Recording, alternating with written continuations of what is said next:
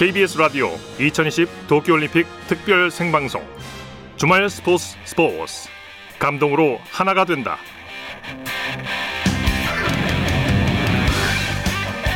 여러분 안녕하십니까? 아나운서 이창진입니다.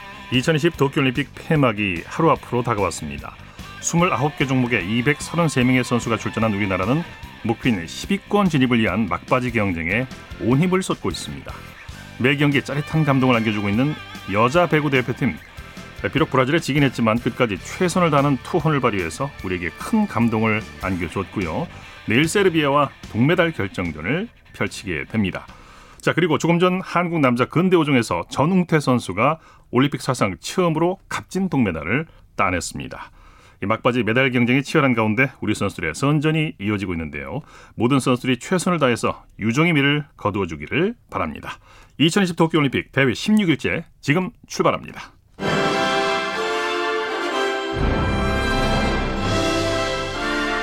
케이비에스 라디오 스포츠 스포츠 이천이십 도쿄올림픽 감동의 순간들.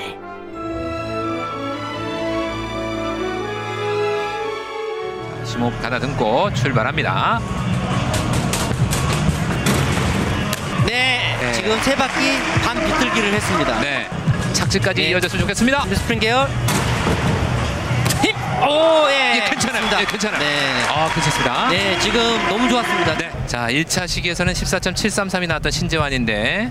아, 십사 점 칠팔사, 십사 점 칠팔 자, 이러면 일 등입니다. 일 등입니다. 네. 십사 점 칠팔삼. 오, 오, 이러면 동점인데요. 어, 근데 신재환 선수가 아, 스타트 점수가 높습니다. 아, 그렇죠. 예. 아, 스타팅 점수가 육 점 영으로 더 높죠. 아블라진과 같습니다만. 자, 십사 점 칠일육이 나왔습니다. 십사 점. 자, 금메달입니다. 금메달입니다. 금메달. 아, 금메달. 오, 신재환 선수가 또 우리에게 금메달을 안기네요. 네.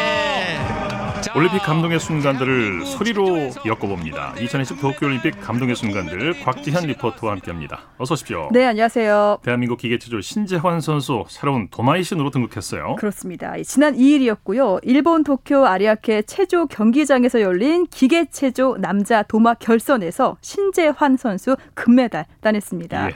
예선 일 위로 결선에 진출하면서 유력한 금메달 후보였고요. 이 결선에서 일 차, 이 차 시기 평균 십사 점 칠팔삼을 기록했습니다. 네. 예, 앞서 들어보셨죠? 러시아 올림픽위원회 아블라진 선수와 동점이었는데 우리 신재환 선수가 스타팅 점수 좋았고요. 또 세 바퀴 반을 비틀어서 회전하는 그 어려운 기술을 선보여서 금메달 네. 획득했습니다. 네. 이천십이 런던 올림픽 양학선 이후 구 년 만에 나온 한국 체조 금메달인데요. 네. 우리 국민들에게 큰 기쁨을 주신 데 대해서 감사드리고 다시 한번 축하드립니다. 그리고 육상에서도 새로운 스타가 나왔어요. 남자 높이뛰기 우상혁 선수 한국 신기록을 세웠죠? 네, 그렇습니다. 지난 일 일 일요일이었어요. 우리 스포츠 스포츠 생방송할 때 이 경기를 네. 치렀는데 그때 정말 제발 넘어 넘어 이렇게 외쳤죠. 네. 이렇게 도쿄올림픽 스타디움에서 열린 육상 남자 높이뛰기 결선이었습니다. 네, 네. 예, 참가 선수 십삼 명 중에 사 위를 하면서 비록 메달은 따지 못했지만요. 그보다 더 큰 감동을 안겼죠. 네, 네. 육상 선수로는 올림픽 결승에 오른 거는 한국 선수로는 이십오 년 만이고요. 이 미터 삼십오 센티미터라는 한국 신기록 세웠습니다. 예. 지난 천구백구십육 년 애틀랜타 올림픽 때 이진택 선수가 세운 한국 기록이 이 미터 삼십사예요. 네. 그러니까 일 센티미터를 더 높이기 위해서 우리 선수들 이십오 년을 정말 땀 흘린 겁니다. 이 표정과 여유 그리고 끝까지 아. 최선을 다하는 모습이 아주 감동적이었어요. 맞아요. 그래서 네. 이 스마일보이라는 또 별명도 얻었는데요. 네. 육상 남자 높이뛰기 결선에서 한국 신기록을 세운 그 감동의 순간 들어보겠습니다. 이 미터 이십칠에 도전하고 있는 대한민국 우상혁. 와, 이제 시작이에요. 렛츠고. 대한민국 우상혁 이 미터 삼십삼 이 차 시기 도전. 자, 피할 수 없이 즐겨야 됩니다. 우상혁 테이크업. 그렇습니다. 이 미터 삼십삼 넘었습니다. 자, 준비합니다. 우상혁. 자, 완성해야 됩니다. 일 차 삼십오. 자, 자 좋아요. 끝났습니다. 우상혁 이 미터 삼십오 일 차 시즌 성공입니다. 대한민국의 높이뛰기 선수가 이 미터 삼십오를 지금 올림픽에서 성공합니다. 한국 기록이 이렇게 대단해지면서 대한민국 육상 새로운 역사가 잘 이뤄졌습니다. 대한민국 육상 네, 선수의 감동의 순간이었습니다. 네. 자, 그리고 아마 올림픽 보셨던 청취자분들 중에서 이 종목을 아마 제일 재미있고 감동적으로 보시지 않았나 생각이 들어요. 네. 여자 배구 대표팀.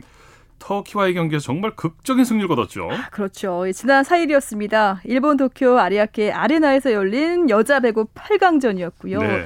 우리 대표팀 터키를 세트스코어 삼 대 이로 이겨서 사 강 진출 확정했습니다.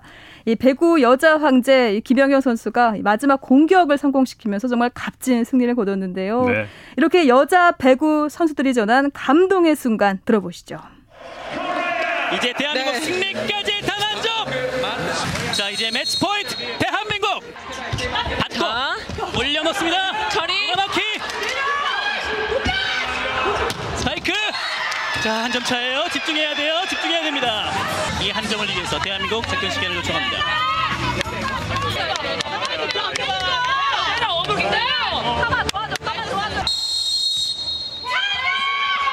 김연경. 스파이크. 찬스볼이에요. 찬스볼. 김연경! 여러분 보고 계십니까? 대한민국 여자 배구가 사 강으로 갑니다. 와, 저 정말 사 강 갈 줄 몰랐어요. 정말 우리가 꿈꾸고 바라왔던 네, 이렇게 극적으로 정말 터키를 이기고 사 강에 진출한 배구 대표팀. 네. 어제 브라질과의 경기에서 패하면서 아쉽게 결승 진출에는 실패했는데 이제 내일 동메달 결정전을 앞두고 있죠. 그렇습니다. 내일입니다. 팔월 팔일 도쿄올림픽 폐막일이기도 하죠. 네. 오전 아홉 시 삼십 분 우리 대표팀과 세르비아 동메달 결정전입니다. 네. 케이비에스 이티비에서 중계할 예정이고요. 김연경 선수가 외친 말이 있죠. 해보자. 어, 해보자. 후회 없이. 청취자 여러분 함께 외치면서 우리 응원해봅시다. 네, 많은 응원 부탁드리고 케이비에스 중계 많이 시청해 주시기 바랍니다. 네. 이천이십 도쿄올림픽 감동의 순간들 곽지현 리포터와 함께했습니다. 수고했습니다. 네, 고맙습니다.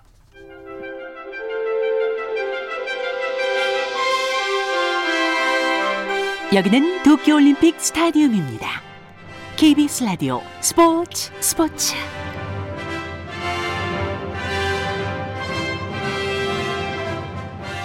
이번에는 도쿄올림픽 현장 분위기 살펴보겠습니다. 여기는 도쿄올림픽 스타디움입니다. 일본 도쿄 현지에 나가 있는 케이비에스 특별방송단 도쿄방송센터의 김세슬아 피디 연결합니다. 수고 많으십니다. 네, 안녕하세요. 네, 이제 벌써 올림픽이 막바지에 접어들었어요.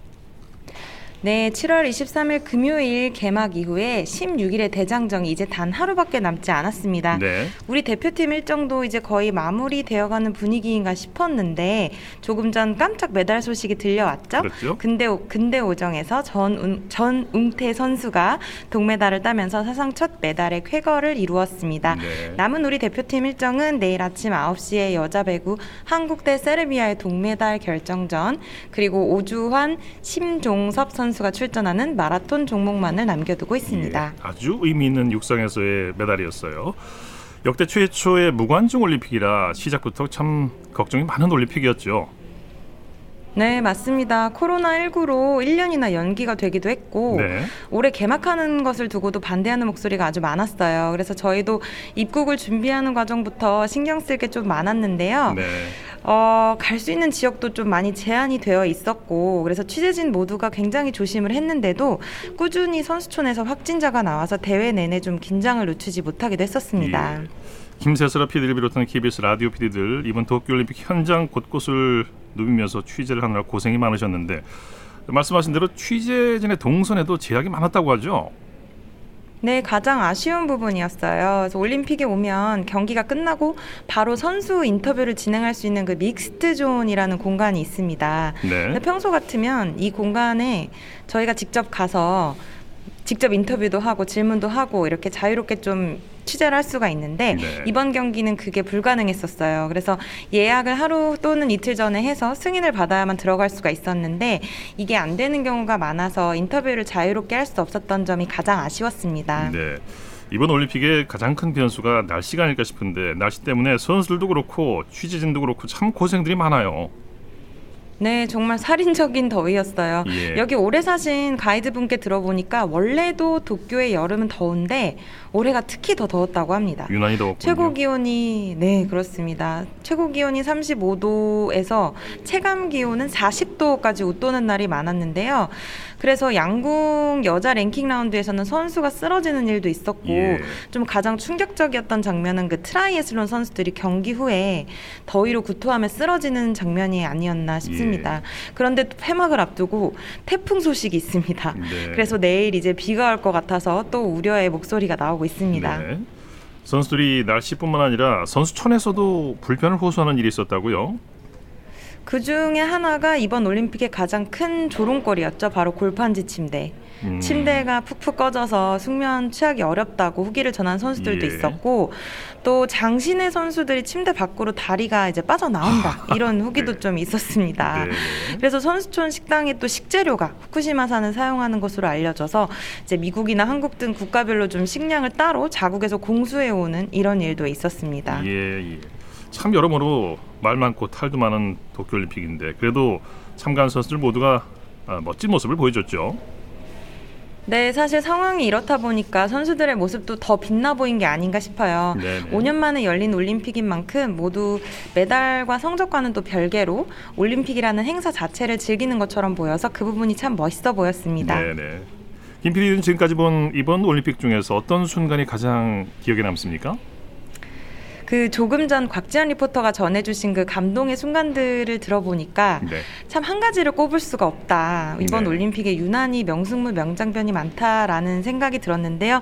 그런데 저는 오늘은 야구 얘기를 좀 하고 싶습니다. 네. 오늘 말고 저희 그 노가우 스테이지 때 도미니카 공화국과 맞붙은 경기 있잖아요. 네, 네. 그때 우리나라가 구 회까지 일 대 삼으로 지고 있었고 그때 내리 삼 득점을 뽑아내면서 사 대 삼으로 짜릿한 역전승을 했던 예. 그런 명경기가 있었던 날인데 네. 맞아요. 그래서 지금 올림픽 야구 라인업이 객관적으로 일본이나 미국이나 이런 국가들이 워낙 강해서 사실은 저희가 굉장히 강팀들을 상대로 잘 싸워준 거라고 얘기를 하는 분도 계시더라고요. 예. 오늘의 패배로 지금 우리 야구 대표팀을 좀 곱지 않은 시선으로 보는 분이 많으신 걸로 알고 있습니다. 네네. 하지만 공은 둥, 둥글고 또 그게 야구 아니겠습니까? 그렇죠. 우리 대표팀이 세계 강호들을 상대로 이 정도 해준 것이 전 정말 대단한 일이라고 생각하고요. 내일이면 우리 야구 대표팀 귀국한다고 하는데 노메달에 대한 질타보다는 이렇게 어려운 상황 속에서 치러진 올림픽에서 마지막까지 멋진 모습을 보여줬다. 박수 쳐주시면 감사하겠습니다. 네, 지금 실망스럽지만 최선을 다한 우리 선수들에게 박수를 보내주시면 감사하겠습니다. 말씀 감사합니다. 네, 감사합니다. 네, 여기는 도쿄 올림픽 스타디움입니다. 케이비에스 특별방송단 도쿄방송센터의 김세슬아 피디였습니다.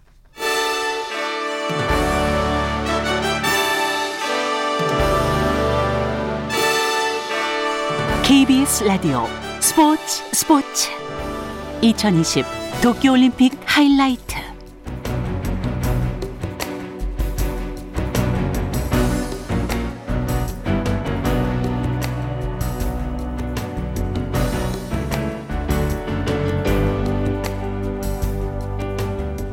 케이비에스 라디오 이천이십 도쿄올림픽 특별 생방송 주말 스포츠 스포츠 감동으로 하나가 된다. 함께하고 지금 시각 아홉 시 십삼 분 지나고 있습니다. 이어서 우리나라 선수들의 주요 경기 소식과 메달 순위, 경기 일정 등을 총정리해드리는 이천이십 도쿄올림픽 하이라이트 시간입니다. 대한민국 최고의 스포츠평론가 두 분과 함께합니다. 기영로 씨, 최동호 씨 스튜디오에 나오셨습니다. 어서 오십시오. 네, 안녕하세요. 예, 안녕하세요. 어느새 도쿄올림픽 폐막이 하루 앞으로 다가왔습니다. 십칠 일 동안 아, 선수들이 어려운 여건 속에서 최선을 다해서 경기를 치렀어요. 네, 사실 무관중이었죠. 예. 뭐 일부 임원들만 또 선수들만 보고 있는 가운데 선수들이 경기를 하고 있고요. 네. 또 무도위 이거는 이제 실내 종목은 괜찮은데 특히 경보 같은 거, 골프 같은 거 네. 야외에서 서너 시간 이상 하는 종목들은 엄청나게 어려움을 느끼고 있습니다. 마라톤은 네. 이제 내일인데. 내일 남자 마라톤까지 있고요. 오늘 여자 마라톤에서 뭐 기절하는 선수도 나왔고요. 나왔군요. 아, 또한 무관심이었고 해서 이런 산무 속에서도 그래도 네. 선수들은 선전을 했다 이렇게 하고 있다 이렇게 볼 수 있겠습니다. 내일 마라톤 경기가 좀 걱정되기는 합니다. 네. 아, 이번 주에 가장 주목을 끌었던 경기 바로 기계체조 도마의 신재환 선수가 아닐까 싶은데 먼저 그 감동의 순간을 다시 한번 들어보겠습니다. 자, 심호흡 가다듬고 출발합니다. 네, 네. 지금 세 바퀴 반 비틀기를 했습니다. 네, 자 여홍철 해설위원의 기운을 좀 받아서 착지까지 네. 이어졌으면 좋겠습니다. 스프링 계열. 오, 예, 예 괜찮습니다. 예, 괜찮아요. 네, 아, 괜찮습니다. 네, 지금 너무 좋았습니다. 네. 착지 뒤로 한 발 크게 움직이긴 했지만 네. 높이라든가 이런 거 다 괜찮았어요. 네, 네, 잘했어요. 신재환 선수가 비틀기에서 다리를 완전히 붙인 상태에서 지금 돌아갔거든요. 네. 자, 일 차 시기에서는 십사 점 칠삼삼이 나왔던 신재환인데 십사 점 칠팔삼! 십사 점 칠팔삼! 자, 이러면 일 등입니다. 일 등입니다. 네. 십사 점 칠팔삼. 오, 오, 이러면 동점인데요. 어, 근데 신재환 선수가 아. 스타트 점수가 높습니다. 아, 그렇죠. 예. 아, 스타팅 점수가 육 점 영으로 더 높죠. 예. 그러면 일 위가 맞습니다. 예. 아블라진과 같습니다만. 자, 십사 점 칠일육이 아, 나왔습니다. 십사 점. 자, 금메달입니다. 금메달입니다. 금메달. 아, 금메달. 오, 신재환 선수가 또 우리에게 금메달을 안기네요. 네. 자, 대한민국 체조에서 이번 대회 금메달 그리고 동메달이 동시에 나왔습니다. 아, 그냥 제가 잘했다기보다는 주위 사람들의 도움이 워낙에 커서 도면 황제라는 칭호도 어울리지도 않고 구 년 만에 메달을 땄다고 해서 그렇게 자랑스럽다고 제 스스로 생각하고 있지 않습니다. 아, 솔직히 이번에 시합 때 했을 때 손 짚었을 때 느낌은 안 됐다라고 생각이 들었는데 그냥 억지로 잡아 끌면서 끝까지 힘을 쓰니까 그렇게 착지가 나와서 한편으로는 운도 좀 따라줬던 것 같다고 생각을 해요. 이게 좀 라이벌 구도가 형성이 돼가지고 도마하는 데 있어서 좀 서로 막 불편하고 그랬던 것도 조금은 있었을 텐데 그래도 저를 좀 아껴해 주시고 그리고 많이 알려주시고 또 봐주셔가지고 네, 런던 올림픽 양학선 선수 이어서 구 년 만에 나온 체조 역사상 두 번째 금메달이죠. 예, 그렇죠. 어, 우리들의 그 관심의 초점이 여서정 선수에게 많이 가 있었었죠. 예, 예. 어, 이 여, 여서정 선수 동메달 따왔고요. 음. 그리고 신재환 선수는 사실 그 체조인들 사이에서는 좀 기대는 있었었어요. 근데 많이 예. 알려지지 않았던 선수였었죠. 예. 일반 국민들은 잘 몰랐죠. 네. 예, 그래서 아마 이게 깜짝 메달이라고 하면은 아마 선수들은 좀 서운해할 수도 네, 네, 네. 있겠죠.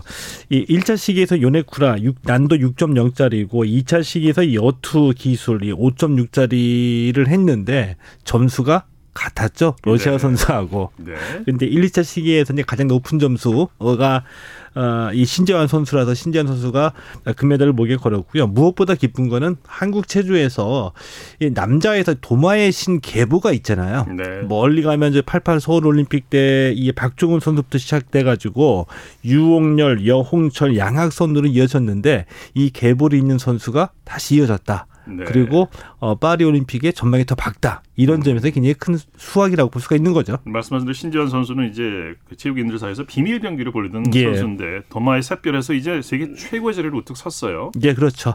네. 아, 어젯밤에 열린 여자 배구 얘기를 안 할 수가 없는데 네. 참 아쉬운데 워낙 브라질이 강했어요. 근데 이제 경기가 열리기 전에 브라질에서 약물복용 선수가 나왔다. 네네. 페라가이 선수인데 저는 이 선수 빠지더라도 안 될 줄 알았어요. 네. 어, 그러니까 브라질이 김연경급 선수가 두세 명 있는데 음. 이것만 해도 어려운데 기본기도 우리보다 못하지 않아요. 네네.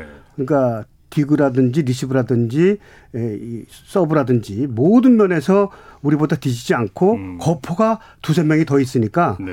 아, 우리가 이기기 참 어려운 경기죠. 그래서 내용, 우리가 경기 내용 어떻게 보셨어요?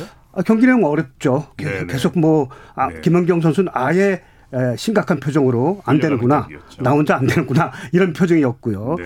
어쨌든 세계 최강 브라질과에서 최선을 다했습니다마는 아마 선수끼리는 더 잘할 거예요. 네. 우리가 좀 어렵구나 아직은. 그래서 아마 다음 올림픽 때는 좀 더 어, 강력하고 탄탄한 멤버로 어, 이 브라질이라든지 미국과 싸워야 되지 않을까. 이번에 하여튼 동메달 에, 내일 최선을 다해서 따야 될 것 같습니다. 예. 이번 도쿄올림픽 우리의 선수들 경기 중에서 가장 극적인 드라마가 펼쳐진 종목을 꼽으라면 바로 여자 배구라고 생각하시는 분들이 많으실 거예요. 티비 시청률도 삼십 퍼센트가 넘는 역대 최고를 기록하고 있는데요.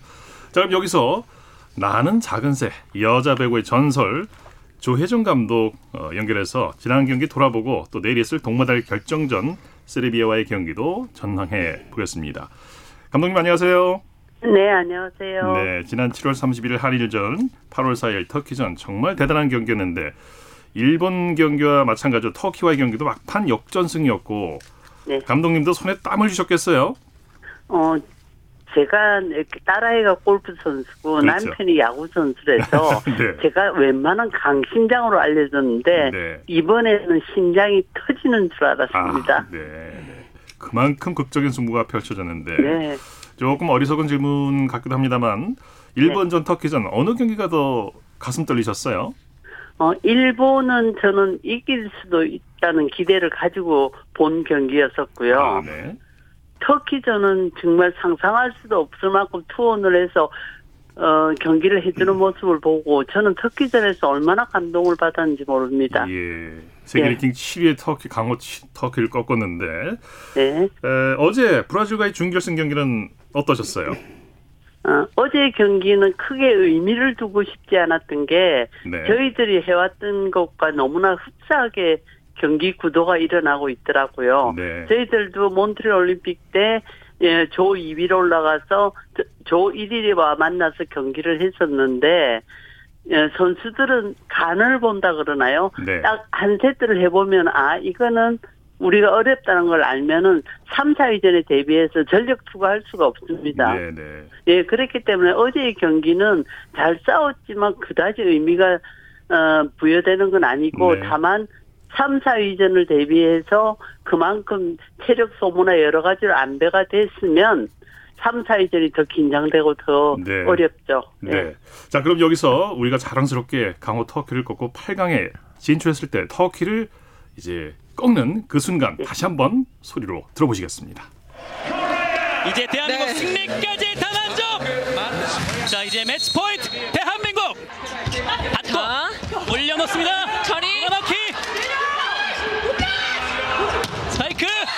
자, 한 점 차예요. 집중해야 돼요. 집중해야 됩니다. 이 한 점을 이겨서 대한민국 작전 시간을 요청합니다.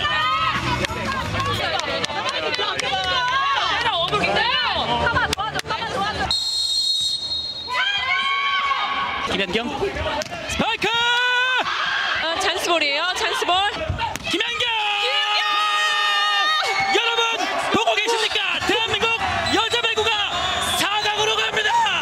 와, 저 정말 사 강 갈 줄 몰랐어요. 정말 우리가 꿈꾸고 바라봤던 네, 일들이 감동적인 순간이었습니다. 감독님. 네. 저 스포츠 평론가 기영로입니다. 예, 안녕하세요. 예, 안녕하세요. 네, 네. 저 한 가지 여쭤보고 싶은 게요. 네. 그 칠십육 년 몬트리올 올림픽 때 네. 그때 동메달 결정전이 헝가리였죠? 예, 그렇습니다. 아, 그때 헝가리와 내일 네. 우리가 싸울 세르비아 어떻게 평가하세요? 어, 지금 우리나라 선수들이 더 낮, 위에라고 볼 수는 없습니다. 객관적으로 볼 때는. 그러나 지금 상승세가 있고 지금 세르비아 같은 경우에는 저희들이 경기하기가 어렵지 않은 게 한 명의 선수만 잘 방어하면 되거든요. 이게 네. 김연경 선수 대 보스코비치 선수의 대결로 보면 됩니다. 그래서 내일 얼마만큼 김연경 선수가 자기 컨디션을 가지고 어, 터키전처럼 일본전처럼 해주느냐에 따라서 결정이 날 수 있을 것 같습니다. 예. 네, 당신은 예. 조혜정 대 헝가리의 누구 싸움이었어요? 그 기억도 나지 않고요. 예. 저희들은 팀플레이이기 때문에 아, 예, 예, 예. 우리 팀들이 다 잘한 것만 생각나는데요. 네. 다만 이제 그 어, 일, 이 위전에서 제가 일본하고 첫 세트를 한다면 밖으로 나와서 시합을 뛰지 않고 쉬었어요. 네. 음. 그래서 삼, 사 위전에서 충분히 제가 힘을 낼 수 있었던 그런 전술이 잘 맞았던 것 같아요. 예, 감독님 저는 최동호입니다. 네, 안녕하세요. 예, 감독님 다시 이제 전화로 연결이 됐는데 네. 저는 그 브라질전 보면서 네. 굉장히 놀라웠어요. 뭐냐 하면 예. 아, 저렇게 힘과 높이에서 우리가 뒤지는데 네. 감독님 몬트리올 때는 예. 그 당시 대표 선수들은 지금 선수들 우리 대표 선수들보다 네. 어, 신장이 더 작았잖아요. 훨씬 작았죠. 그럼에도 불구하고 어떻게 이기고 메달을 따냈는지 정말 놀랍다는 생각이 들었거든요. 그러니까 우리가 그때는, 이 네. 배구에서 이 높이에서 네. 뒤지는데 그 내세울 수 있는 무기가 뭐일까요? 어, 저희들은 발이 많이 움직였어요. 음, 이런 예. 공격을 많이 했죠. 왜 시간차 공격이라 그래서 속이기도 네네. 하면서 발이 많이 움직일 수 있었던 거는 신장이 크지를 않으니까 네. 발 빠르게 이동을 하면서 공격을 하면은 상대방을 교란시키고 속공을 했었고 다른 것보다도 키가 작은 이점을 살려서 수비가 아주 음. 강했어요. 예. 저희가 발품을 음. 많이 파셨다 이 말씀이시군요. 감독님. 네. 저 내일 경기가 김연경 대 보스코비치 맞대결이라고 하셨잖아요. 네네. 근데 보스코비치가 제가 볼 때 한 사 센티미터 더 큰 걸로 알고 있는데 네. 두 선수 간의 장단점이 어떤 거예요? 어, 김연경 선수는 짧은 공이든 긴 공이든 타점이 상당히 높습니다. 네. 브로킹 위에서 공격을 할 수 그렇죠. 있는 선수거든요. 네. 네. 브로킹 위에서 공격을 하면은 수비 자리는 비게 돼 있습니다. 거기가. 네. 그렇기 때문에 저는 김연경 선수가 공은 강타는 아니지만 보스코비치 선수보다 그러나 타점은 상당히 높기 때문에 그 타점을 잘 살려주기를 바래요. 네. 네. 최근에 케이비에스에서 그 몬트리올 올림픽 우리 조혜정 감독께서 만들어내신 기적 그 감동의 순간을 다시 한번 이제 영상으로 봤거든요. 저 실례지만 네. 서전트 점프가 몇 센치라고 하셨죠? 어, 육십 센치 정도 아, 나왔습니다. 러닝 점프는요? 러닝 점프가 정확하게 하진 않았는데 저는 러닝 점프를 주로 했었거든요. 움직이면서 네. 그렇죠. 팔십 센티미터 이상이다라고만 어. 예, 알고 네. 있습니다. 키는 네. 백육십사 센티미터 맞는 거예요? 아, 십 센티미터 올려서 얘기해 주세요. 네? 약간 작아요. 백육십삼 점. 아 그래요? 네. 그러니 우리나라 이제까지 박인실, 뭐 김하복 전부 다 백팔십 가까이 되는데 엄청난 높이의 파워를 보여줬네요. 그러니까 나는 작은 새라는. 아, 예, 맞습니다. 그럼 아니 감독님, 제가 보기엔 백구십 센티미터입니다. 아유 감사합니다. 감독님 저기 우리 선수들에게 당부하고 싶으신 말씀 있으세요? 어 그 동안에는 아주 편안하게 하기에 하는 게 좋겠다 싶어서. 건강하게만 하라고 그랬는데 내일은 정말 후회 없는 경기를 하도록 아마 평생 가슴에 남지 않도록 모든 걸 쏟아붓는 경기가 되길 바라고 그리고 공항에 들어올 때는 입국할 때는 목에 꼭 동메달을 걸고 왔으면 네. 좋겠습니다. 네. 네. 말씀 감사드리고요. 네, 고맙습니다. 네, 네. 네 감사합니다. 자, 케이비에스 라디오 특별 생방송 이 시간에 대한민국을 빛낸 올림픽 영웅들을 소개하는 기획 시리즈를 방송해드리고 있는데요. 오늘이 그 마지막 순서입니다. 오늘의 주인공은 바로 지금 방송 전화 아, 통, 연결을 한 조혜정 감독님인데요. 아, 내일 세르비아전을 꼭 이기기를 기원하는 마음에서 마지막 주인공으로 어, 저희가 선택을 했습니다. 이제 잠시 후 대한민국 올림픽 영웅들 시간에서 사십오 년 전 천구백칠십육 년 캐나다 몬트리올 올림픽 여자 배구 그 감동의 순간으로 함께 가보시겠습니다. 자, 뭐 여자 배구팀 내일 이제 결전을 앞두고 있습니다만 경기 승패와 관계없이 국민들에게 큰 감동을 전해주고 있는 건 사실이죠. 네. 저도 조혜정 감독님 말씀 듣고 보니까 그 전까지는 우리가 어, 세르비아한테 삼 대 영으로 패하지 않았습니까? 예. 그때 마지막 세트는 거의 그, 그야말로 동메달 그렇죠. 브라질전 빼놓고 동메달 네. 결정전 바라보고 최선을 다하지 않았어요. 네. 저도 내일 오십일 대 사십구 정도로 우리가 우세하지 않을까. 네. 조, 어, 조 감독님 말씀 듣고 좀 평가를 달리겠습니다. 약간 뒤졌을 거로 예상했는데 네. 오히려 약간 우리가 우세하지 않을까 그렇게 네. 예상하고 우리 있습니다. 국민들 응원의 힘이 우리가 훨씬 더 강하지 않을까 싶어요. 그렇죠. 그 세르비아보다 우리 국민들 응원이 훨씬 강하겠죠. 네. 또 내일 가장 그 의미가 있는 게 우리가 배드민턴을 빼놓고 구기 종목이 여덟 종목을 갔거든요. 네. 배구, 야구, 탁구, 뭐 농구 다 해서 핸드볼까지 조금 실망스러운 메달을 하나도 못 땄어요. 네. 네. 내일 마지막에 하나 따야지 그나마 아, 구기 종목 체면을 살리는, 살리는 네. 거지. 내일 만약에 여자 배 여자 배구까지 못 따면은 구기 종목 전멸입니다. 아마 배드민턴 빼놓고 네. 가구가 정말 남다르지 않을까 네, 그래서 싶습니다. 더욱더 중요합니다. 네. 네. 그리고 조금 전에 한국 남자 근대오종에서 올림픽 사상 첫 메달이 나왔는데. 정말로 값진 동메달이에요. 어, 값지죠. 어, 이 근대오종에서 동메달을 이 전웅태 선수가 목에 걸었습니다. 우리 네. 그 남자 높이뛰기에서도 이 사 위를 기록했고요. 이 이번 대회에 들어서 이제 놀랍고 선수들의 이 그 훈련의 결과, 이 노력의 결과가 여러 종목에서 나타나는 게 굉장히 이제 성깔만 평깔마다하다라고 생각이 드는데 네. 이 근대오종 경기에서 이 전웅태 선수가 이 근대오종 사상 첫 번째 메달을 동메달로 따냈습니다. 네. 이 펜싱, 수영, 승마, 육상, 사격 다섯 개 종목으로 겨루거든요. 네. 자 그런데 이 다섯 개 종목 합계 천사백칠십 점으로 어, 동메달을 걸었고요. 또 정진화 선수도 사 위를 기록했습니다. 네. 자 원래 이 오늘 그 세 개 종목을 겨루고 이 레이저런이라고 하는 육상과 사격을 합친 종목에 들어가기 전에. 네. 이 정진화 선수가 이 위에 올라 있었거든요. 그리고 전웅태 선수가 사 위로 이렇게 했는데 레이저런이 전웅태 선수의 주종목입니다. 그렇군요. 자신의 주종목에서 결국 승부를 뒤집어서 음. 동메달을 따냈습니다. 네. 승마, 펜싱, 사격, 수영, 육상으로 이루어진 경기가 바로 근대오종입니다. 사실 그 일반인 분들은 이 근대오종에 접근하기가 참 어려운 그렇죠. 종목이죠, 사실. 쿠베르탕이 올림픽의 아버지인데 가장 올림픽다운 종목이다. 이렇게 얘기를 네, 했고요. 네. 천구백십이 년부터 이게 실시가 됐는데 사실 수영 선수가 조금 유리하거든요. 네. 이, 이, 이 선수가 수영 선수 출신이에요. 네. 어, 그리고 박상영 아시죠? 할 수 있다. 음. 친구기 때문에 네. 아마 앱배만 하거든요. 아마 펜싱을 좀 배웠을 것 같아요. 네. 그래서 아마 이번 올림픽보다도 다음 올림픽 때는 이제 왜냐하면 지난 리오 올림픽 때 십구 위에 그쳤거든요. 이번에 삼 위 했으니까 네. 아마 파리대회 때는 충분히 금메달까지 음. 가능한. 그리고 우리가 사 위도 했잖아요. 네. 아마 파리 때 더 전망이 밝다 이렇게 볼 수 있겠습니다. 전웅태 네. 선수가 수영 선수를 하다가 근대 요정으로 네. 전환을 네, 했다고요? 네, 맞습니다. 네. 네. 자, 케이비에스 라디오 이천이십 도쿄올림픽 특별 생방송 주말 스포츠보스 감동으로 하나가 된다. 스포츠평론가 기영로 최동호 씨와 함께하고 있습니다. 오늘 오후에 야구 동메달 결정전이 있었어요. 아 정말 아쉬웠습니다. 예, 아쉽기도 하고 좀 허탈하기도 했죠. 예. 어, 이 동메달 결정전에서 우리 대표팀이 도미니카 공화국에 육 대 십으로 패했습니다. 이 네. 노메달이거든요.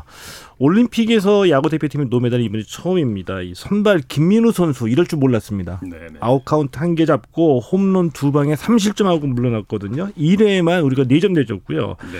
이 대 오로 뒤지던 경기를 오 회에 육 대 오로 역전시켰습니다. 네, 네. 아, 드디어 우리 대표팀이 터지는구나 느꼈는데 팔 회에 다섯 점 내주면서 다시 역전패를 당했죠. 일본과의 경기에서도 팔 회 무너졌죠. 예, 그렇습니다. 네. 그러니까 이전 뭐 잘 아시는 것처럼 이전 올림픽까지는 이 팔 회가 약속의 팔 회, 우리가 다 승부를 결정지었던 팔 회였는데 음. 이번 대회에서는 팔 회에 다 지금 무너지고 있죠. 이게 저 기대만큼 참 초라한 성적표를 받아들었는데 삼 승 사 패죠. 네. 사실 이승엽 선수가 팔 회 홈런을 많이 때려가지고 네. 뭐 어, 이승엽 선수가 가장 강한 모습을 보여줬었는데 에, 오승환 선수 무너지는 거 보면서 강재민 선수를 왜 안 뽑았을까 또 한 번 생각을 해봤습니다. 네. 아, 사실 첫 번째 뽑지 않을 때도 왜 삼십사 게임에서 방어율 일 점 공사. 이거는 불펜 투수로서 역대 최고거든요. 네. 하나이글스 불펜 투수인데 이 선수를 두 번째 사고가 일어났을 때 그러니까 음주 파동이라든지 네. 이런 파동이 일어났을 때 두 명이 나갔기 때문에 두 명이 들어오지 않았습니까? 그때 오승환하고 김진욱 선수 뽑았는데 그때도 강재민 선수 뽑을 기회였었거든요. 예. 그때도 저는 김 감독이 역시 이름을 보고 뽑는구나. 네네. 그리고 이천팔 베이징 올림픽은 그야말로 운도 많이 따랐구나. 이 감독이 한국 시리즈 우승이 한 번도 없어요. 음. 사실 김민식 감독만 해도 두 번이나 있고 네. 선동열 감독도 두 번이나 우승했었거든요. 네. 단기전에 약하다는 얘기거든요. 그렇군요. 그리고 베이징 올림픽 때는 류현진도 있었고 이승엽도 있었고 멤버가 엄청 좋았거든요. 그런데 네. 지금 십삼 년 만에 또다시 그 감독을 믿고 내보냈다는 음. 거. 또 감독이 선수 선발할 때 이름 위주로 선발하고 현지에서 오늘도 봤더니 감각으로 많이 선수를 기용하고 네. 아마 이번에 많은 사실 야구가 올림픽 직전에 큰 파동이 있었잖아요. 어, 원정 호텔에서 음주 네. 파동도 있었고 해서 아마 가장 위기인데 그래서 올림픽에서 만약에 좋은 성적을 올렸다면 그나마 팬들이 음. 좀 봐줬을 텐데 네. 예, 그나마 성적이 좋지 않기 때문에 팔월 십 일부터 또 무관중이에요. 음. 시작되는 후반기 프로야구가 가장 위기라고 할 수 있겠습니다. 예. 그래도 젊은 선수들의 가능성을 네. 확인할 수 있는 이은희 선수는 이제 앞으로 십 년 정도는 메이저리그 가기 전까지는 네. 한국의 에이스로 나갈 가능성이 높고요. 김진욱 네. 선수도 이번에 잘했습니다. 네. 타자로는 김혜성 선수가 미국전에 세 개 안타를 터뜨리는 등 공수주에서 가장 눈에 띄는 네. 활약을 했어요. 네. 고용표 선수도 또 사이드암으로서 좋은 모습을 보여줬고 원태인 선수도 물론 이제 실망을 불펜으로 나가서 했지만 선발로 나가서는 실망을 시키지 않았거든요. 네. 젊은 선수들이 앞으로 십 년 정도는 한국 야구를 책임질 수 있을 정도로 그러니까 사실 이번에 구창모 선수가 왔어도 아마 이의리 선수 이상을 했을까 할 정도로 이의리 선수가 아주 잘 던졌습니다. 네. 이번에는 골프 얘기를 해보죠. 한국 여자 골프 세계 최강을 자랑하는데 이번 올림픽에서 메달 획득에 실패하고 말았어요. 예, 예, 여자 골프도 좀 실망스럽죠. 네. 예, 그 엘피지에이 투어에서 우리 선수들이 이 그린을 지배하고 있기 때문에 올림픽에서도 어, 많은 국민들이 기대를 했는데 이, 결국 메달을 따내지 못했습니다. 네. 이, 오늘 마지막 사 라운드 경기가 열렸거든요. 이 고진영, 김세영 선수 아, 사 라운드 합계 십 언더파로 공동 구 위 기, 기록했고요. 자, 김효주 선수는 구 언더파로 공동 십오 위를 기록했습니다. 네.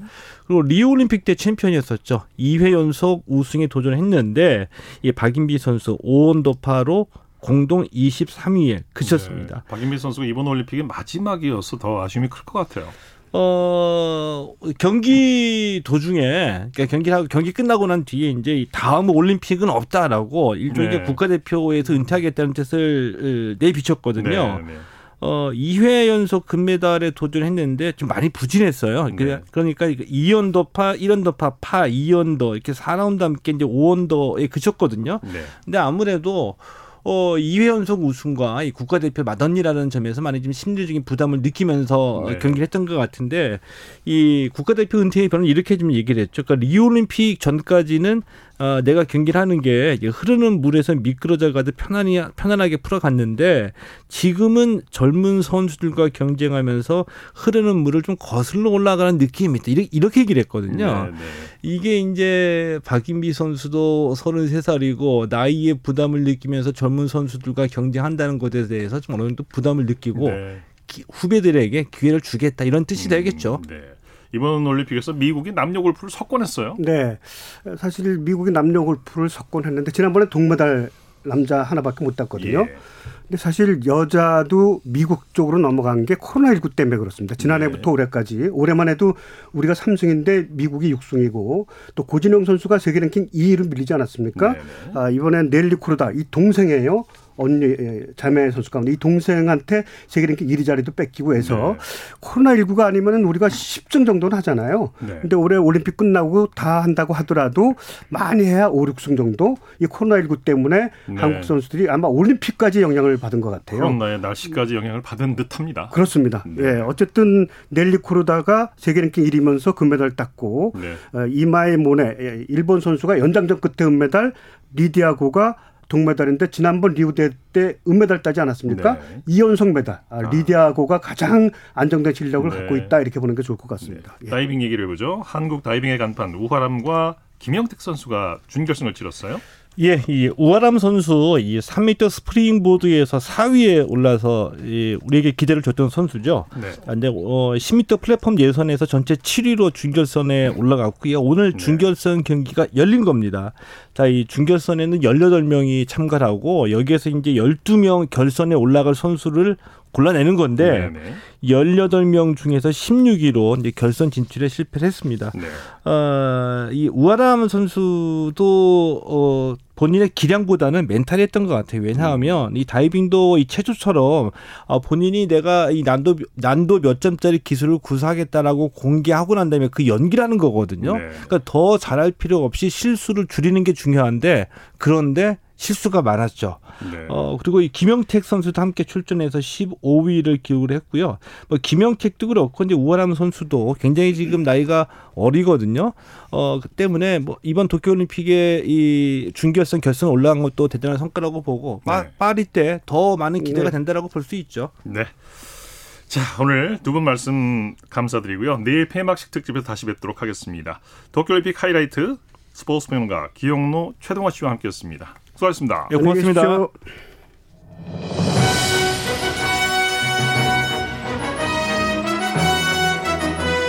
대한민국 올림픽 영웅들 케이비에스 라디오 스포츠 스포츠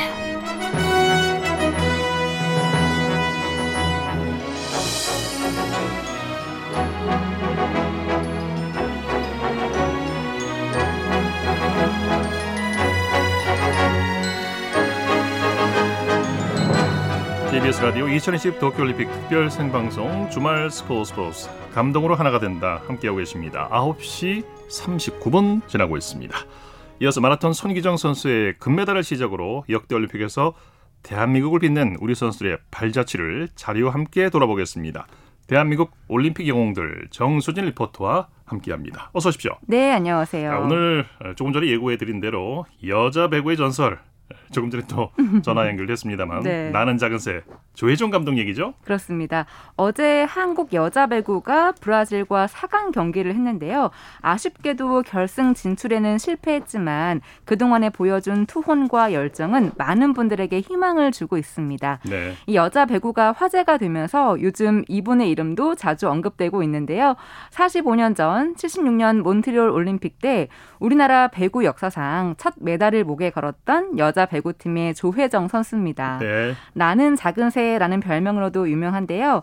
백육십사 센티미터의 작은 키였지만 이 작은 키를 만회할 만한 점프력이 있었기 때문에 이 별명이 붙은 거죠. 네, 네. 조혜정 감독께서 지금 쫑긋하고 라디오를 듣고 계시는데 자, 이 동메달이 대한민국 구기 종목 사상 첫 메달이었죠. 그렇죠. 그 당시 외국 선수들보다 신장은 작았지만 한국 특유의 조직력과 끈질긴 수비를 앞세워서 강하게 맞섰고요. 조 이 위로 준결승에 오릅니다. 네. 그런데 준결승에서 만난 일본한테 패하게 되고 삼, 사 위 결정전에서 헝가리를 만나게 됐는데 지금 국가대표팀에 김연경이 있다면 그 당시에는 조혜정 선수가 있었습니다. 네. 작은 키지만 이 고무공 같은 탄력을 앞세워서 장신이 즐비한 유럽 선수들을 상대했는데요. 그 결과 헝가리를 삼 대 일로 물리치고 세계 삼 위라는 동메달을 품에 안게 됩니다. 예, 네. 그 순간의 중계 음성과 그 당시를 회상하는 조혜정 선수의 목소리 들어보시죠. 다시 브라킹 성공! 성공입니다. 우리 한국의 유정의 변정자 브라킹 성공 십오 대 육 넷카운트 삼 대 일로서 드디어 드디어 올림픽 사상 단체 경기에서 동메달, 여자 배구에서 동메달을 차지했습니다. 기쁘고 역사적인 순간, 우리와 같은 박수, 이것은 우리 한국 여자 배구의 칭찬의 박수입니다. 본론의 만오천 관중들, 그때는 뭐 울었던 기억밖에 안 나고요. 지금도 지금 말씀을 하시니까 지금 소름이 돋는다 그러나요? 그때 생각을 하면 아직도 그 전율을 느끼게 돼요.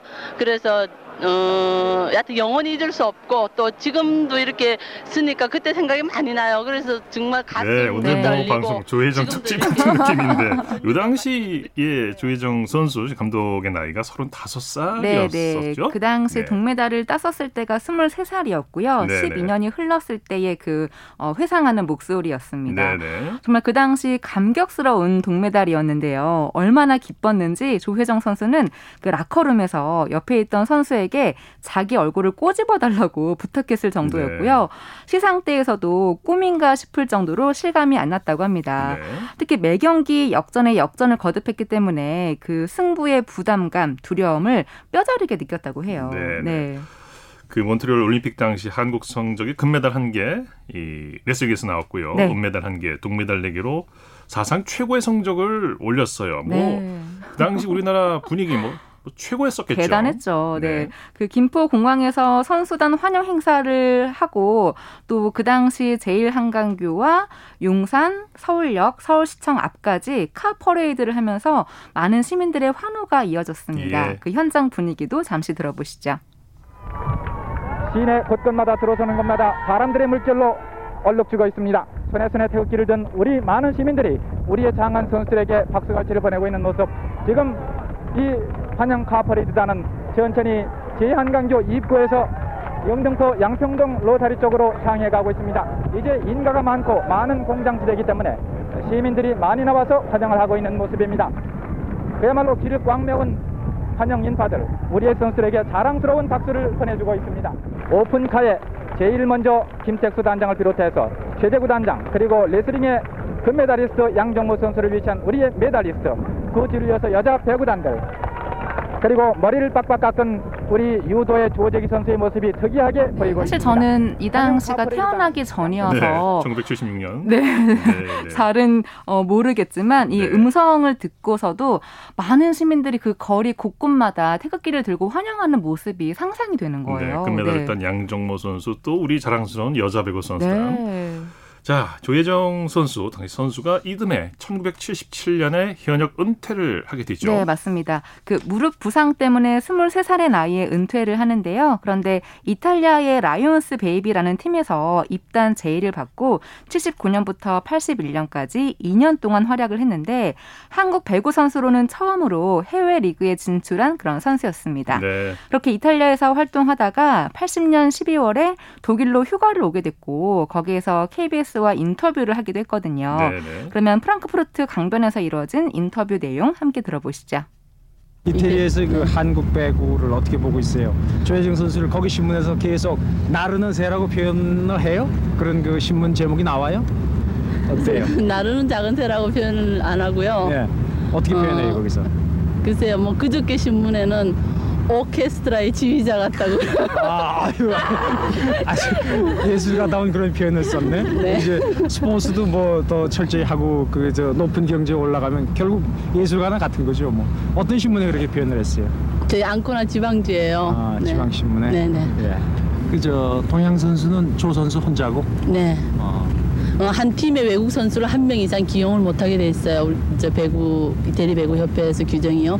그래서 저 혼자 있죠.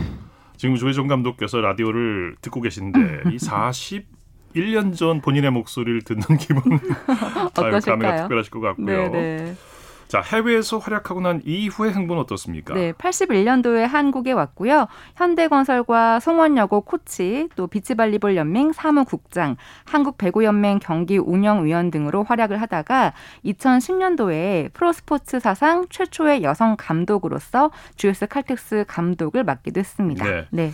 자, 요즘 뭐 김연경 선수 뭐 핫하죠? 네. 어, 배구하면 김연경이고 이 우리 윗세대들 그 청, 중장년층 분들에겐 배구하면 또 조, 조혜정 선수죠. 조혜정이죠. 네, 네. 이제 조혜정 선수의 시선은 이천이십 도쿄올림픽에서 뛰고 있는 여자 배구팀 후배들에게 향해 있습니다. 네.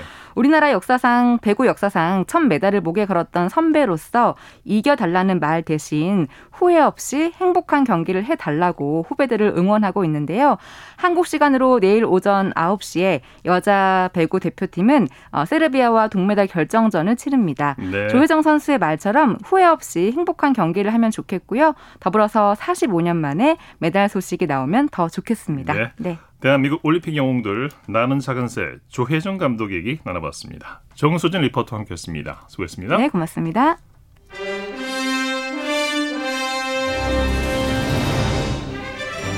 케이비에스 라디오 스포츠 스포츠 이천이십 도쿄올림픽 와이드. 이어서 이천이십 도쿄올림픽 선수들의 숨은 이야기와 화제의 선수들 얘기를 들어봅니다. 이천이십 도쿄올림픽 와이드 원 예리 리포터와 함께합니다. 어서 오십시오. 네, 안녕하세요. 이 도쿄올림픽에서 한국 육상의 새로운 역사를 뜬 이 높이뛰기 종목의 우상혁 선수. 결승에서 새처럼 날아올라서 이 미터 삼십오 센티미터의 한국 신기록을 달성하고 예. 최종 사 위로 마무리했는데요. 이런 우 선수의 활약에는 십오 년을 가족처럼 이끈 스승의 지도가 있었습니다. 네네. 바로 윤종현 코치인데요. 우 선수의 높이뛰기 인생의 출발점은 대전 중리초등학교 사 학년 시절 이 윤 코치를 만나면서 시작됐다고 합니다. 윤종현 코치에게 들어보시죠. 창익이가 그걸 극복하기 위해서 할 수 있는 게 이제 도움닫기 뛰어들어가는 속도를 남보다 강하면서도 강한 발걸음을 또 해야 되니까 지금보다도 또 좋은 기록으로 한국 기록을 또 깰 수 있는 그런 충분한 시간 여유도 있기 때문에 기대를 하고 있습니다. 네, 우상혁 선수 이번 올림픽에서 할 수 있다는 가능성을 보여줬는데 네. 삼 년 뒤 파리올림픽이 더 기대가 커요. 네, 네. 메달 기대해 보겠습니다. 네, 다음 체조 얘기죠? 네, 이 세계 최고의 이 체조 선수로 꼽히던 미국의 시몬 바일스가 중압감을 이기지 못하고 잇따라 기권을 선언했죠. 네, 네. 그런데 체조 마지막 날인 지난 삼 일 화요일에 일본 도쿄 아리아케 체조 경기장에서 바일스가 다시 무대 위에 섰습니다. 네. 폭 십 센티미터의 평균대를 화려한 무대로 만든 바일스는 중압감을 이겨내고 연기를 마쳤는데요. 환한 웃음을 되찾았고요. 동메달을 따내면서 도쿄올림픽을 마무리했습니다. 이 시몬 바일스의 소감 간단히 들어보시죠. 시몬 바일스는 메달을 따고 올림픽을 마무리할 수 있게 돼서 기쁘고 또 정신적인 건강과 진솔한 대화는 제가 땄던 그 어떤 메달보다 훨씬 더 값진 것이라는 걸 다시 한번 깨달았다라는 이런 소감을 전했는데요. 예. 이번 도쿄올림픽에서 바일스의 용기 있는 고백과 도전이 단순히 성적을 떠나서 많은 사람들이 시몬 바일스에게 위로와 격려를 해줬습니다. 네, 이 참 심적인 부담이 오죽했으면 그 기권까지 하고 그러니까요. 결국 그걸 이겨내고 마지막에 활짝 웃었어요. 네. 네. 그 모습 저도 아직 기억에 남는데요. 네. 그리고 이번 올림픽에서는 유독 스케이트보드와 스포츠 클라이밍 등 이른바 젊은 엠지 세대, 이십, 삼십 대 젊은 층을 가리키는 이 엠지 세대를 겨냥한 신설 종목들이 큰 호응을 얻었습니다. 네, 네. 올림픽위원회 아이오씨가 이렇게 젊은이들의 종목을 정식 종목으로 채택한 이유가 있는데요. 바로 미래 세대들의 올림픽에 대한 관심을 끌기 위해서입니다. 네. 특히 이번 스케이트보드 종목 시상대에 십 대 소녀들이 올랐는데요. 메달이 긴장되는 긴, 결정되는 긴장된 순간에도 무선 이어폰을 꽂고 경기를 즐기고 또 휴대폰 에스엔에스 인증을 하기도 했습니다. 예. 이 엠지 세대들의 이런 당찬 모습은 수상 소감에서도 엿볼 수 있었는데요. 지난달 칠월 이십오일 일본 도쿄 아리아케 어반 스포츠파크에서 스케이트보드 남자 스트리트 결선에 동메달을 목에 건 미국의 제거 이튼의 소감 들어보시죠. Just this. It may look gold in the light if I do it right, but 제거 이튼은 이 메달, 이 금색으로 보이지만 사실 동메달이라고 했고요. 음악을 들으며 경기를 하는 이유는 관중이 없어서인데 스케이트보드는 관중이 있을 때 잘할 수 있다라는 이런 자신감 넘치는 소감을 전했습니다. 네. 자, 이번에는 또 어떤 소식입니까? 네, 이번 도쿄올림픽 경기를 보면서 경기장을 가득 채운 K-팝의 노래가 흘러나왔는데요. 네, 나와야죠. 나오겠죠. 백 퍼센트. 네. 네. 저도 굉장히 보면서 신났습니다. 이 K-팝 노래가 배구 경기 득점송으로 화제가 되고 있습니다. 예.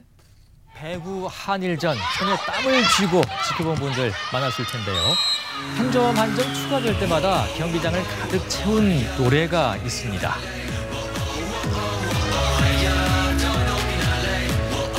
노래는 그룹 스트레이트 퀴즈의 미로라는 곡인데요. 이렇게 이번 도쿄올림픽에선 한국 선수가 출전하지 않은 다른 경기에서도 K-팝의 인기를 실감할 수 있었습니다. 네. 일본의 테니스 스타 오사카 나오미의 경기 준비 시간에는 비티에스의 노래가 나오기도 했는데요. 이번 도쿄올림픽 이렇게 더 많은 세대가 관심을 갖기 위해 다양한 시도를 했다는 것 또한 알 수 있었습니다. 네. 자, 오늘 소식 고맙습니다. 네, 고맙습니다. 도쿄올림픽 와이드원 이혜리 리포터와 함께했고요. 이어서 일본 도쿄로 가보겠습니다. 도쿄올림픽 화제와 다양한 에피소드를 살펴보는 이천이십 도쿄올림픽 와이드투 일본 현지에 있는 김민정 통신원 전화로 만나보겠습니다. 안녕하세요.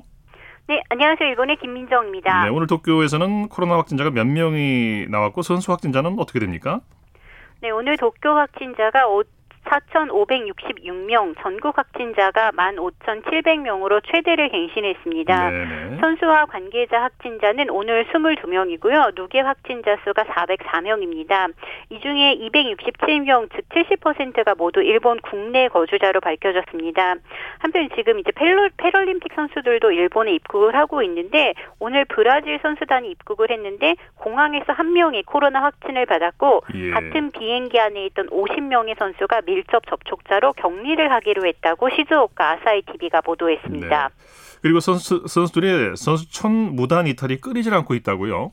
네, 호주의 하키 선수 다섯 명이 선수촌을 무단 이탈했다고 오늘 국제올림픽위원회가 밝혔는데요. 네. 호주 언론에 따르면 맥주 등을 사기 위해서 선수촌에서 나갔다고 합니다. 음. 약 이십 분간 선수촌을 벗어났다고 하는데요. 네네. 이 선수들은 귀국 직전까지 격리가 됐다가 결국 출국을 했습니다. 예. 한편 호주 선수단 이제 축구와 럭비 남자 선수들이 선수촌의 벽을 또 깨부숴서 굉장히 그 문제가 되었는데 또 언론들을 보면 일부 선수와 관계자들이 경기장에서 선수촌을 오가는 동안에 차량 운전을 맡은 자원봉사자에게 마트에 가고 싶다, 또 식당에 가고 싶다라고 요청을 해서 네. 네, 어쩔 수 없이 좀 시내에 들르는 예가 있다면서 예. 사실상 이런 선수들과 일본인들의 접촉을 완전히 피할 수는 없는 상황이라고 보도했습니다. 네. 또 오늘 일간 스포츠를 보면 플레이북 위반으로 또 두 명이 참가 자격을 박탈당했다라고 보도를 했는데 도쿄올림픽위원회는 선수 두 명이 다른 선수의 워밍업 공간에 들어가는 등의 행위가 있었다. 했는데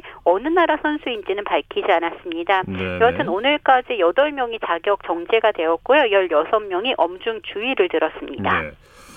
자, 이 선수를 태운 자동차에 탑재된 앱이 제대로 작동을 하지 않아서 종이 지도를 보고 선수들이 이동했다고요?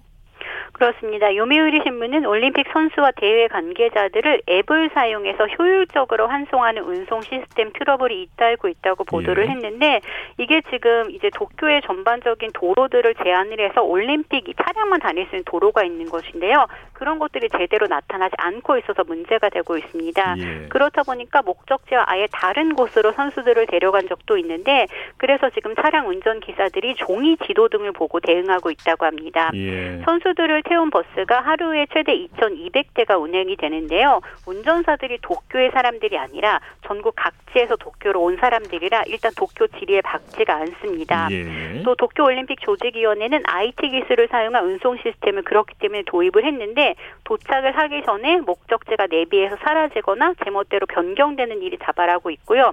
같은 시스템을 자원봉사자들의 휴대폰에도 탑재를 하고 있는데, 역시나 제대로 길을 알려주지 않아서 애를 먹고 있다고 합니다.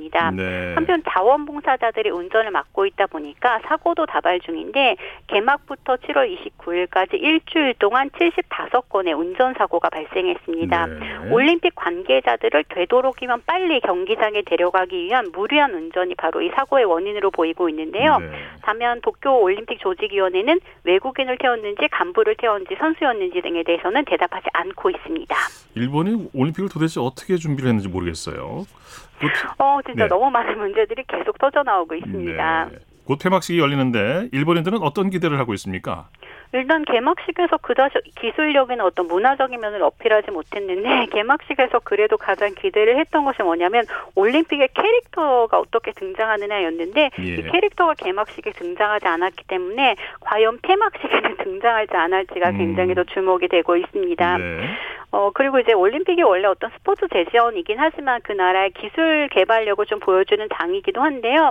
일본은 선수촌에서 무인 자율주행 차량만 운행을 하고 있지 다른 기술력은 거의 어필을 하지 못하고 있습니다. 예. 그러다 보니까 지금 열사병을 막는 이어웨어를 지금 중국에서 가져온 것을 사용하고 있고요. 음. 또 도핑에 관해서는 한국의 과학기술연구원 이 도핑 전문가들이 일본에 초청이 돼서 검사를 하고 있다고 합니다. 예. 티켓 발매조차도 한국의 뭐 인터파크가 맞는 등 한국의 기술력이 이번에 일본의 올림픽에서도 굉장히 다양한 활약을 하고 있는데, 일본이 오랫동안 아날로그 사회를 지속을 하다 보니까 어떤 카드 결제 인프라나 티켓 발매 등의 인프라 등은 한국에 좀 더 월등한 시스템을 갖추고 있다고 합니다. 글쎄요, 이, 이 보니까 들어, 말씀 들어보니까 일본보다 한국의 이 시스템은 월등한데요? 어, 저는 너무 그렇다고 생각하고, 일본은 일단 현금 사회이기 네. 때문에 카드를 많이 사용을 하지 않고요. 그리고 네. 일본 사람들은 기록이 남는 것을 좋아하지 음, 않기 때문에 그렇군요. 또 현금을 많이 사용하는 그런 이제 추세도 있습니다. 네, 말씀 감사합니다. 네, 감사합니다. 이천이십 도쿄 올림픽 와이드 투 일본 도쿄의 김민정 통신원과 함께했습니다.